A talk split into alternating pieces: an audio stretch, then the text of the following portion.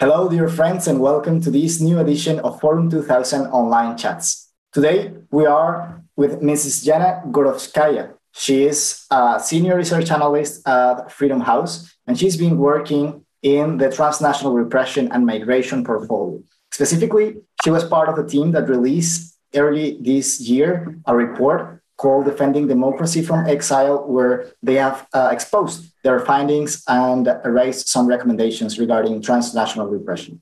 So, thank you for being with us. And just to kick off, let's uh, talk about what is transnational repression, how does it uh, works, and, and how is it, why is it an issue right now? Great, thanks for having me. Um, transnational repression, the way that we define it, are uh, is a set of tactics that governments use to reach across borders in order in order to silence dissent. And it can take the form of physical tactics. So these are assassinations, renditions, detentions, assaults, kidnappings. It can also take the form of non physical or indirect tactics. So these are um, pressure on family members, this is harassment online. Um, and so there's a wide universe of tactics. And really, the purpose of it is to maintain an authoritarian regime by silencing those who would speak out against it, not only inside the regime's own borders, but increasingly outside of, um, outside of its borders. And so the work we do at Freedom House tracks this phenomenon. We've been doing this for about three years. We now have a data set that has 735 incidents that span from 2014 to the end of 2021. Um, you know, so these are all over the world, uh, and these are only the physical incidents. So these are really just the kind of tip of the iceberg in terms of yeah. this um, phenomenon. Yeah, no, I listening to it and the explanation, I think one starts to, in my case, coming from Venezuela, to remember some episodes of not just people being harassed abroad, but also their families inside the country being also harassed as a way to make pressure on, on activists. So how, how, can you share with us how does it look like from the side, from the outside of, uh, of the activists? Of how are they experiencing how it's more humane rather than, than numbers and figures? Well, so, you know, we, I think people have heard about some of the biggest cases. So there was the murder of Jamal Khashoggi. There was the um, downing of the plane by Belarus last year to arrest uh, Roman Protasevich, who was on board. But there are hundreds of other incidents that people don't hear about partly because they happen in parts of the world where we don't have great media coverage, especially in English, but also because it has a silencing effect, right? So the purpose of this is to silence dissent, and in a lot of cases it works. So it actually does quiet the person, especially um, when it comes to people's family members. And as part of this research, we actually spoke to dissidents and um, people living in exile in the United States. As part of our previous research, we spoke to people living in Europe. And so for this report, we looked at people living in the United States. And even in a country as secure as the United States, people still feared the reach of authoritarian states, and especially those people who had family and friends abroad. And so for them, yeah. you know, it had a lot of impacts. They stopped speaking to immediate family and friends. They no longer communicated because it put the people at risk. They didn't travel or only traveled to a few places in the world because they were worried about being kidnapped. You know, it isolated them from their own um, diaspora communities inside the United States as other people feared being targeted because they were in contact with people who had been targeted. So the effects are really, really um, sort of serious and they, they ripple out through communities. Okay, so uh, it's I think it's important to clarify. It's not like we have perhaps seen on movies or series of these spying uh, activities uh, before, perhaps in the Cold War. Right now, it has a lot of spying as well, but also have these more uh, targeted actions uh, against civilians at the end, not any part of uh, foreign government.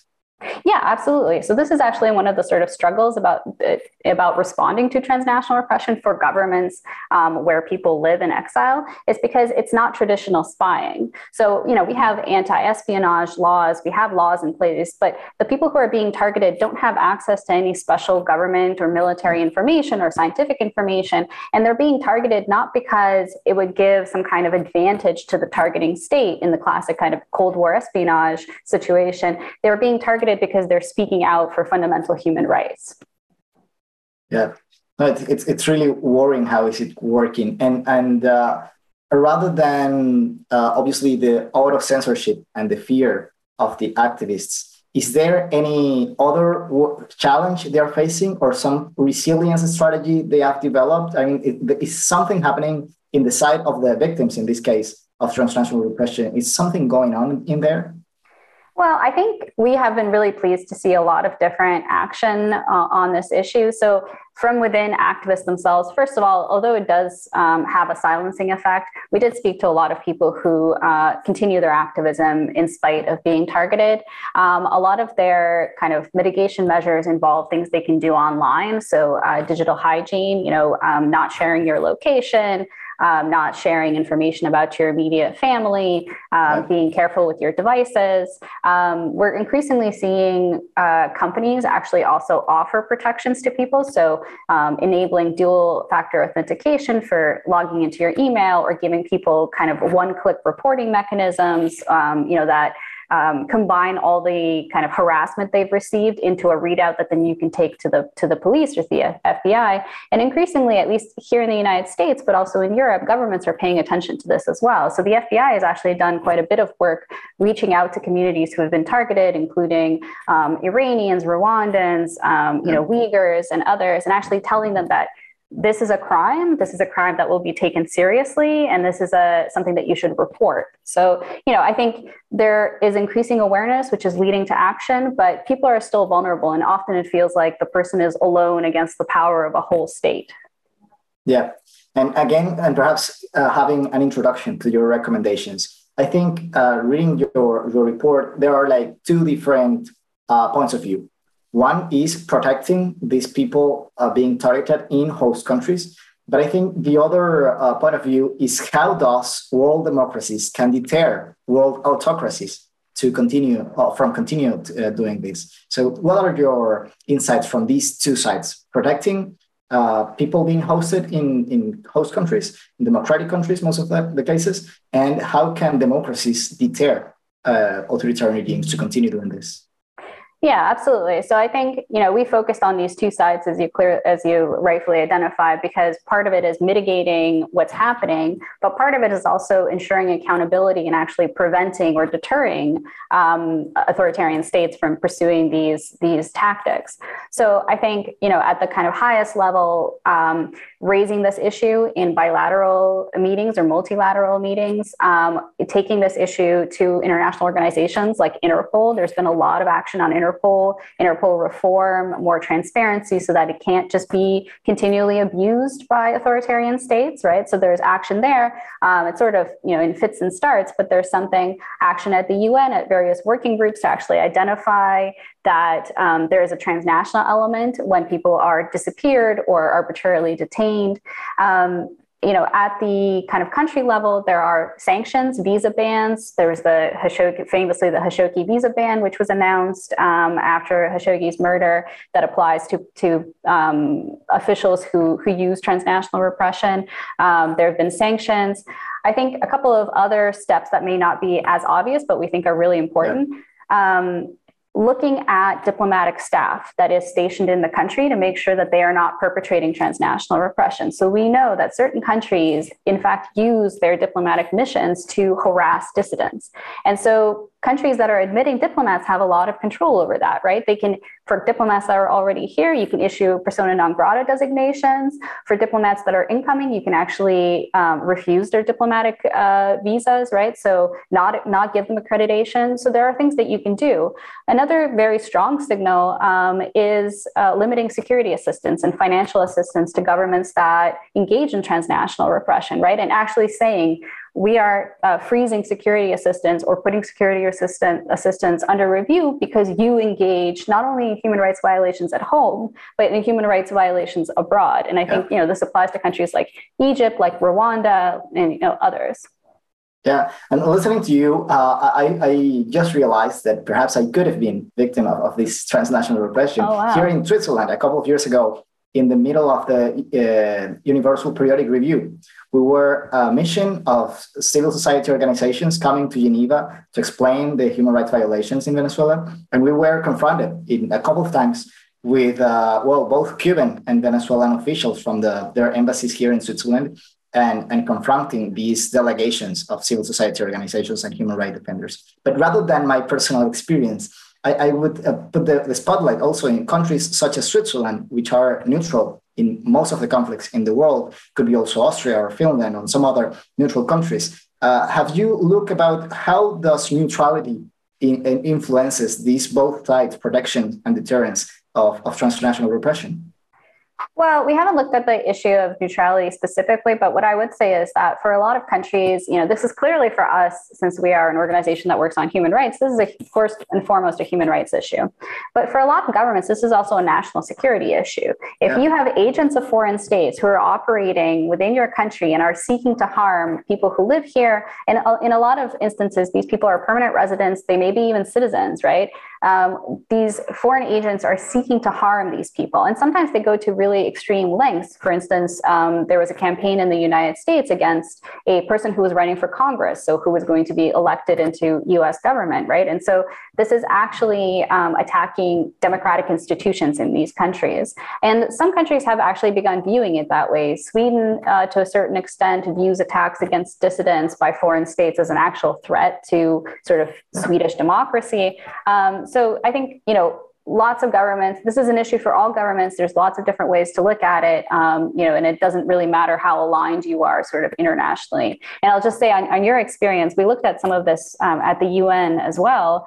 Um, there is uh, an effort by authoritarian states to kind of unite with like-minded governments to prevent um, dissidents and activists from speaking out or from even participating at various un forums. And this is something that I think there's some attention to, but we really need to think about what these spaces are and what and how to protect these spaces to allow um, you know dissident voices and activists to participate in them.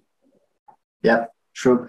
Uh, my second to last question, also because of my own experience and my fellow Venezuelan experience in Latin America. Now we have seen, uh, let's say, a wave of governments, uh, let's say, closer to the Venezuelan regime rather than the previous one, more uh, in the right wing. And there is some fear that because of the ideological links between these new governments in Latin America and the Venezuelan government, there could be more openness from these countries to uh, send back people to Venezuela or comply with some requests from, from the Venezuelan regime. I, have read in your report, it's not only happening in Venezuela, in many other countries. And uh, how would you, or what would you advise, and what are your recommendations to, to uh, democratic society as a, globally to address these kind of things and to protect these people that were before, let's say, fully protected by their host country, and now they're doubting if their host countries are continuing to protect them.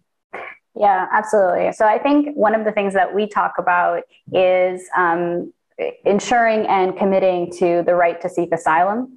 So, and especially to the right to seek asylum on the territory of the state. So, increasingly over the last, I'd say, 20 years or so, what we see is that um, various democratic governments are externalizing their borders. They are pushing people outside of their borders who are seeking asylum. Um, and this practice puts people in danger because they are they are less safe in uh, these third countries than they would be in the democratic country. And so um, we feel that one of the most important things that we could do to combat transnational repression is that governments need to commit to the, seek, to, to the right to seek asylum. So that's one thing. Um, in terms of security and legal cooperation, it's important to keep in mind that um, authoritarian governments are really good and clever at finding ways around or to co-opt basically mechanisms that exist. Sometimes that's um, anti-terrorism uh, cooperation. Sometimes that's cooperation based on organized crime. Sometimes those are you know extradition treaties. And so it's increasingly uh, an onus on host governments to examine extradition requests and to examine interventions in um, asylum proceedings and, and the degree to which they allow foreign governments to interfere or to have a say in those proceedings and also frankly where they're getting information from right a lot of a lot of the information that is being used in asylum cases um, you know needs to be vetted to make sure that it's actually correct and not coming from third party sources that may um, not be telling the full story Perfect. Great. Well, just in one minute, if there is any recommendation we have missed in this interview, please state them and some conclusion of this uh, pressing situation the world is living and that has to be addressed as soon as possible. Well, I think that um, one of the most important things is to raise that, this as an issue and to raise this as an issue of human rights and to connect increasingly in the sort of globalized world that what happens within authoritarian states in their own territories is not limited to just um, to just that territory. It extends far beyond, and also that the plight of people who are being targeted by authoritarian states is not just theirs alone. It endangers, um, you know, the quality of our all of our freedoms and rights, and, and also threatens our institutions and threatens national security. So this is really an issue for all of us, whether or not we are living in exile and whether or not we ourselves come from an authoritarian state.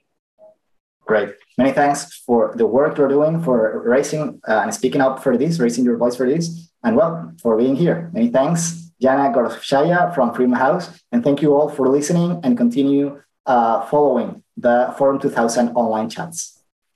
Thank you.